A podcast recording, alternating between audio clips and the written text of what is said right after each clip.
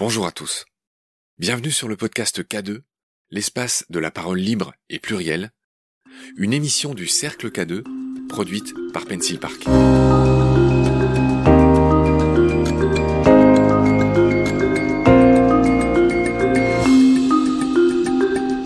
Salut Raphaël. Salut Marc. On va parler aujourd'hui d'innovation. Tu es ce chercheur de l'Institut euh, Curie. Tu travailles notamment sur le cancer.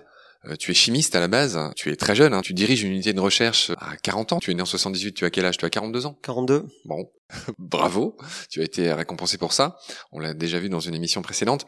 Aujourd'hui, avec toi, je voudrais qu'on parle euh, d'innovation et avant tout, parler un peu tout simplement de la création en général, euh, du processus de création. C'est intimement lié à ton travail, tu es chercheur, évidemment. Donc comment toi tu vois ce processus de création? La recette du chef, vous demandez. Bon. Moi, je suis attaché à un dicton de Einstein qui disait que la créativité est plus importante que la connaissance. Et c'est vrai que dans mon métier, une partie de mon métier consiste à lire énormément. Paradoxalement, moi, je lis très peu. Je ne dis presque pas. Euh, je vis quasiment exclusivement de ce que j'ai appris antérieurement et je pense que ce sont des bases qui sont assez solides et qui me permettent de, de m'adapter assez rapidement. Donc je pense qu'il y a un aspect, tout à l'heure je disais que euh, chercheur doit travailler environ 80 heures par semaine. Dans ce temps, il y a énormément de temps de réflexion euh, sur certains aspects et sur certains détails de certains projets.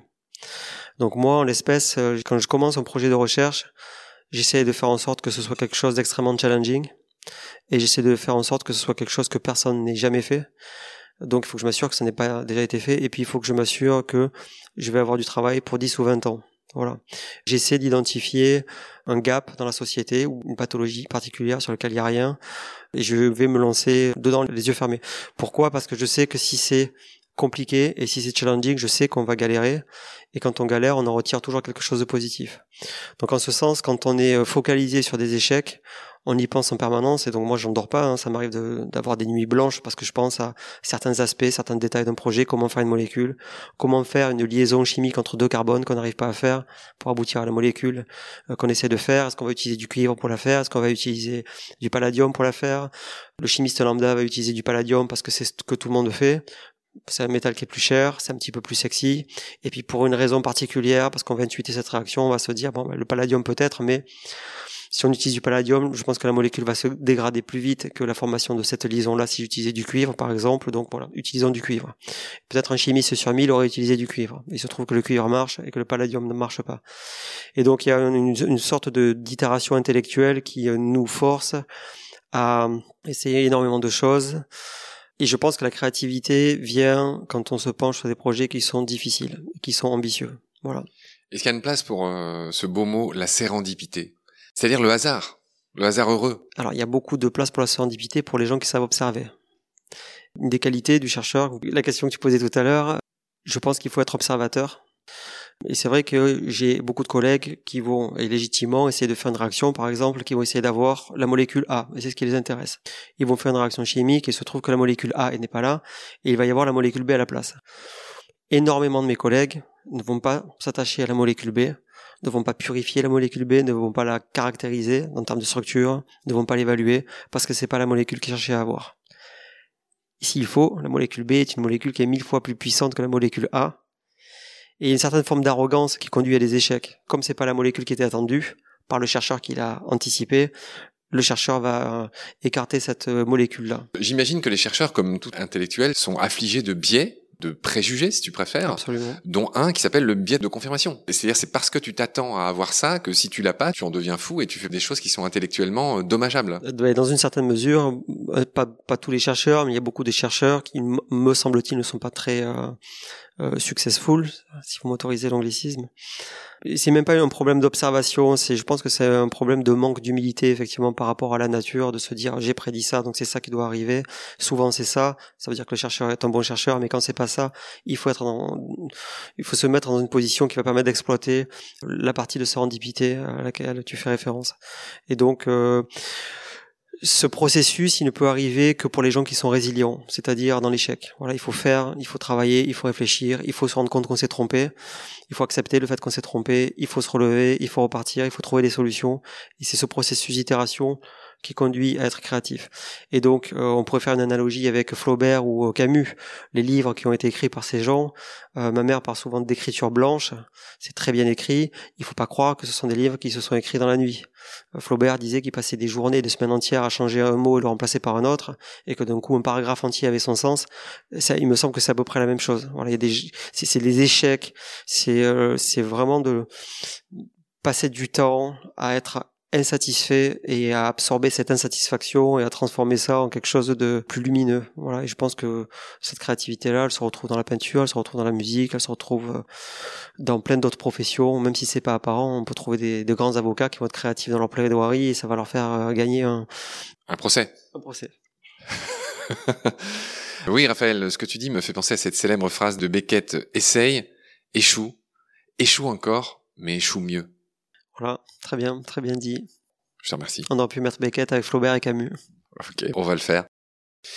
Alors, on va continuer à parler d'innovation, euh, Raphaël. En matière d'innovation, c'est à peu près la même misère qu'en matière de recherche en France, et sans doute que c'est lié. D'abord, le Cocorico. Euh, en 2020, Paris-Saclay est entré dans le fameux classement de Shanghai. Des très très grandes universités, euh, Paris-Saclay est arrivé 14e. C'est hissé à la 14e place. C'est la troisième université européenne après euh, Cambridge que tu as connu, euh, qui est deuxième, et Oxford qui est huitième.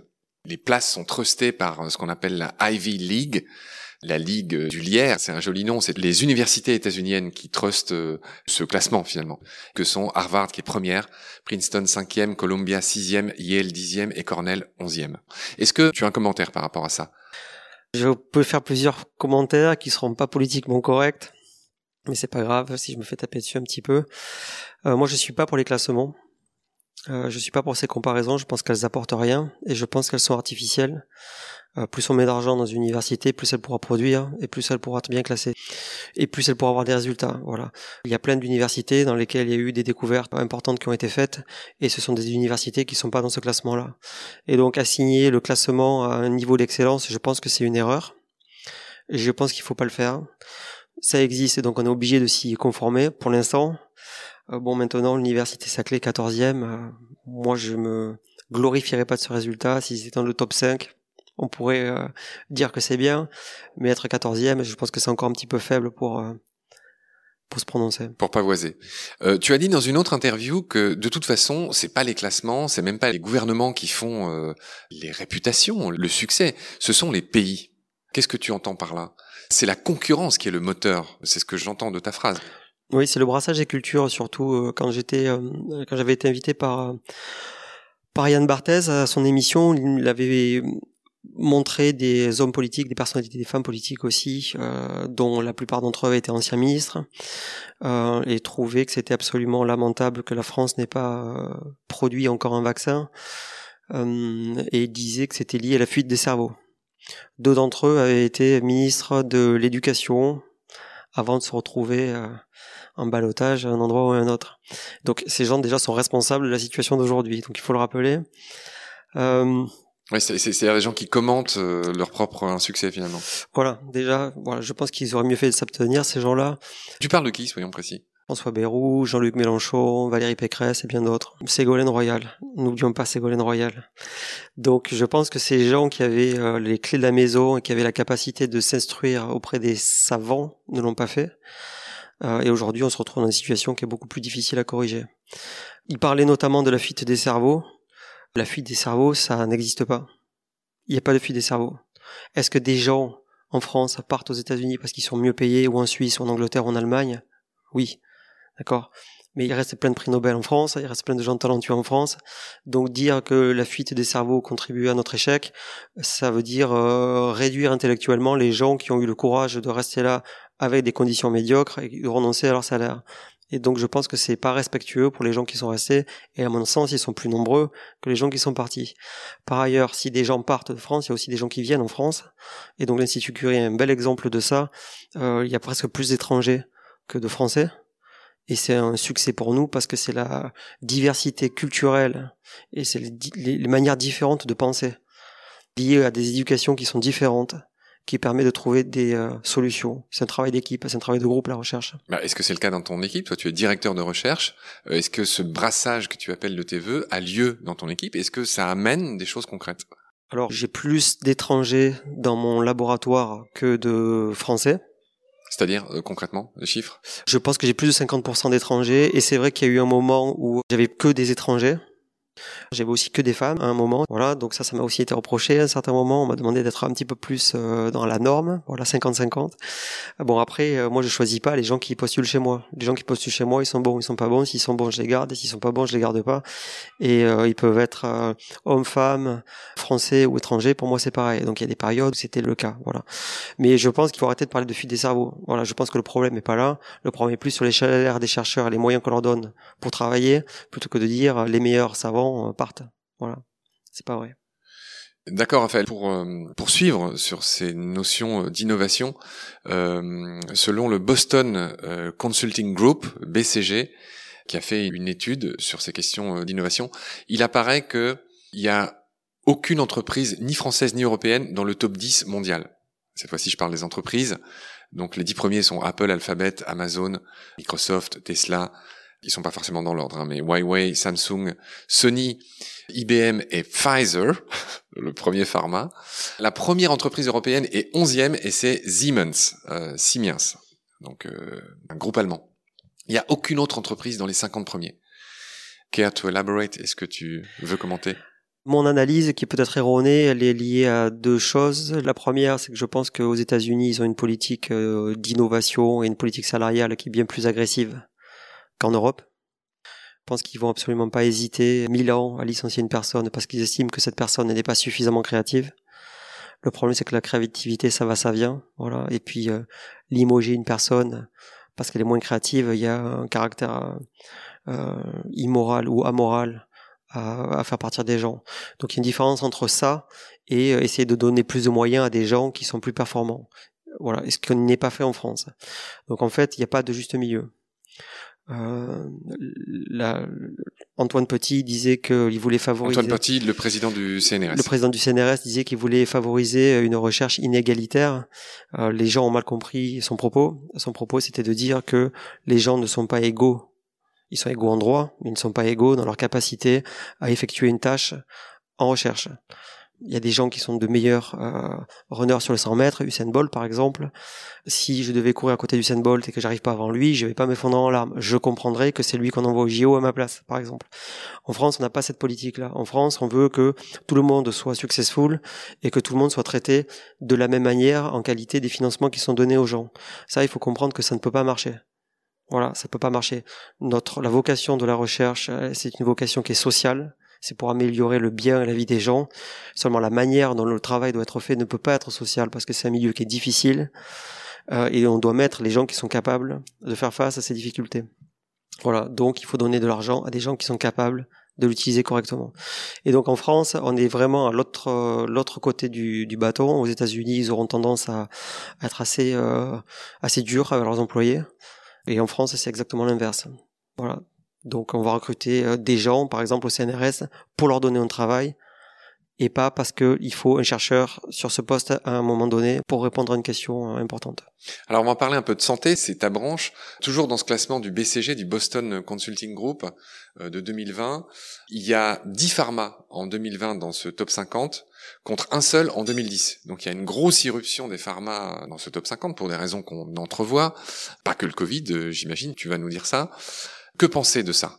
Alors, il est possible que la société, dans son ensemble, ait pris conscience de la petitesse de l'espèce humaine et se soit rendu compte qu'effectivement, euh, on pourrait faire mieux s'il y avait un petit peu plus d'investissement. Et donc, il est possible qu'il y ait eu une explosion du milieu pharmaceutique euh, liée à ça. Voilà. Je pense que les gens auraient préféré avoir des médicaments et des euh, vaccins plus tôt peut-être que ça peut être un tournant dans la société. Je pense que ce sera de courte durée parce que les gens ont la mémoire courte. En ce qui concerne la France, on pourrait reprocher la France d'être trop frileuse et pas assez euh, preneuse de risques, on va dire. C'est vrai que les big pharma françaises ne prennent pas de risques. Pourquoi Sanofi, pourquoi l'Institut Pasteur n'ont pas réussi à trouver un vaccin? Alors, j'ai regretté les propos de, de Jean-Luc Mélenchon et de Ségolène Royal et bien d'autres sur le fait que c'était un échec cuisant et un fiasco. C'est ce que la plupart des Français se disent. Oui, je pense que c'est dommage de le dire comme ça parce que euh, il y a plusieurs euh, stratégies de vaccination. Et quand on est dans un cadre pandémique, si tout le monde avait sorti un vaccin basé sur la même stratégie et que cette stratégie s'avère être inefficace, comment on fait? Oui, mais la France a rien sorti du tout. Oui, mais la France a rien sorti parce qu'ils ont étudié une autre stratégie. Il se trouve que cette stratégie, cette fois-ci, n'a pas payé. Elle a payé plein d'autres fois. Donc on peut mentionner l'échec de Sanofi et de Pasteur, mais à ce moment-là, si on mentionne cet échec, il faut dire que les 100 fois précédentes, c'est eux qui étaient là les premiers. Sur quoi, par exemple? Euh, J'en sais rien. Il faudrait leur demander à l'Institut Pasteur. Il se trouve que je suis à l'Institut Curie, dans la virologie, c'est pas trop mon domaine, mais euh, euh, je pense qu'ils ont quand même euh, dans la, la, production de vaccins et surtout dans l'étude des maladies infectieuses, l'Institut Pasteur est probablement un des meilleurs instituts au monde. Donc je trouve que c'est regrettable de dire euh, que c'est un, un, échec euh, stratégique. Je pense qu'au contraire, ils ont pris un risque et que cette fois-ci, le risque n'a pas payé. Voilà. Tu disais qu'ils étaient sur une stratégie différente de celles qui se sont avérées payantes. D'ailleurs, on n'est encore pas sûr que ce soit complètement payant. Hein. Bah, on est, bah, voilà, par exemple, aujourd'hui, les vaccins ARN, donc Moderna et Pfizer, euh, BioNTech, potentiellement, certains de ces vaccins ne fonctionneraient pas sur des variants. Voilà, bah, ça montrerait la limite de ce vaccin-là, même si on peut en produire un plus rapidement sur un nouveau variant. Mais peut-être que Sanofi ou l'entreprise qui est à, à Nantes sortira un vaccin universel qui permet de s'affranchir définitivement et durablement de certains variants, par exemple. Seulement, ça prend plus de temps. Je veux pas t'embêter, mais en quoi la stratégie française au final n'a pas payé? C'était quoi comme stratégie? Je connais pas les détails. En plus, il y a une cuisine interne à l'Institut Pasteur que je ne connais pas et que je me garderai bien de commenter. Euh, il est possible qu'il y ait eu des erreurs stratégiques euh, sur certains détails du développement de certains vaccins hein, à l'Institut Pasteur. Donc peut-être que là, peut-être que ça n'a pas été aussi fluide que ce qu'on aurait pu espérer. Ça c'est, euh, ça fait partie des alertes dans les laboratoires. Il y a potentiellement, il peut y avoir des, des, des problèmes de vision d'un projet entre différentes équipes qui sont impliquées dans un plus gros projet. Euh, il est possible que ça, que c'est, que c'est pêché à ce niveau-là aussi. Donc, euh, je dis pas que euh, l'Institut Pasteur et Sanofi ont tout bien fait. Je dis pas ça. Mais je dis que de là à dire que c'est un fiasco total et que c'est exclusivement lié au manque de financement, je crois pas que ce soit le cas. Mais ça n'empêche pas qu'il n'y ait pas suffisamment de financement. Voilà. Donc on va pas incriminer Emmanuel Macron pour un échec potentiel de Sanofi. Ce serait tout à fait inapproprié. Voilà. Bah surtout que Sanofi c'est une entreprise pour le coup euh, privée. Je pense que le gouvernement est actionnaire quand même dans la société. Oui, mais ils ont plus de marge que l'Institut Pasteur peut-être. C'est sûr, maintenant, quand on est dans un contexte pandémique, le président de la République devrait pouvoir être capable de réquisitionner une, une industrie et puis d'imposer. Donc, euh, bah, est-ce que ça a été fait, est-ce que ça n'a pas été fait? Je ne pense pas que ce soit le problème, mais je trouve, euh, disons que si on veut incriminer le président de la République pour quelque chose, il faut trouver une raison valable de le faire. À mon sens, celle-ci n'en est pas une. Voilà. D'accord. Il y a quelque chose que, que tu brûles d'ajouter ou est-ce qu'on a fait le tour euh Je pense qu'il faudrait que le, le, gouvernement français effectivement euh, arrive à prendre plus de risques euh, et exige de ces big pharma qu'elles soient preneuses de risques aussi. Et je sais pas vraiment comment les, les capitaux risqueurs sont créés en France, mais c'est vrai qu'il y a cette culture d'investissement tardif je pense qu'il est regrettable. Voilà, je pense qu'il faut prendre plus de risques. Voilà, en l'occurrence, Emmanuel Macron a débloqué des fonds. il y a eu trois priorités nationales pour le Covid trois priorités nationales. On sait, nous, euh, quand on travaille dans l'industrie, qu'il y a environ 98 molécules sur 100 qui voient pas le jour. Ça veut dire qu'il y a 2% de succès. Et ça, c'est lié à des aléas qui ne sont pas prédictibles par personne. Pas par vous, pas par moi, pas par un génie, pas par un ordinateur. C'est simplement des aléas qui sont liés à des complexités qui ne sont pas mesurables en amont. Et donc, il faut déjà avoir anticipé qu'il va y avoir 98 échecs. Ça veut dire qu'investir sur trois priorités nationales n'a pas de sens soit on investit rien et on donne de l'argent à l'école publique, soit on investit dans la recherche, on investit suffisamment pour qu'il y ait deux molécules qui sortent. Aujourd'hui, ça n'a pas été le cas. Voilà, donc je pense que ça c'est une erreur statistique de compréhension de, de la manière dont notre métier fonctionne. Et puis aussi, je pense qu'il y a eu trop d'investissements pour le coup sur les vaccins. Les gens parlent des vaccins, ils parlent pas des molécules qui soignent les gens. Le virus a jamais tué personne. Les gens ils meurent d'une hyperinflammation qui n'est pas contrôlée. Aujourd'hui, on ne sait pas. On n'a pas de drogue de médicaments qui permettent de contrôler une hyperinflammation. On parle de Covid, mais on pourrait parler de choc septique.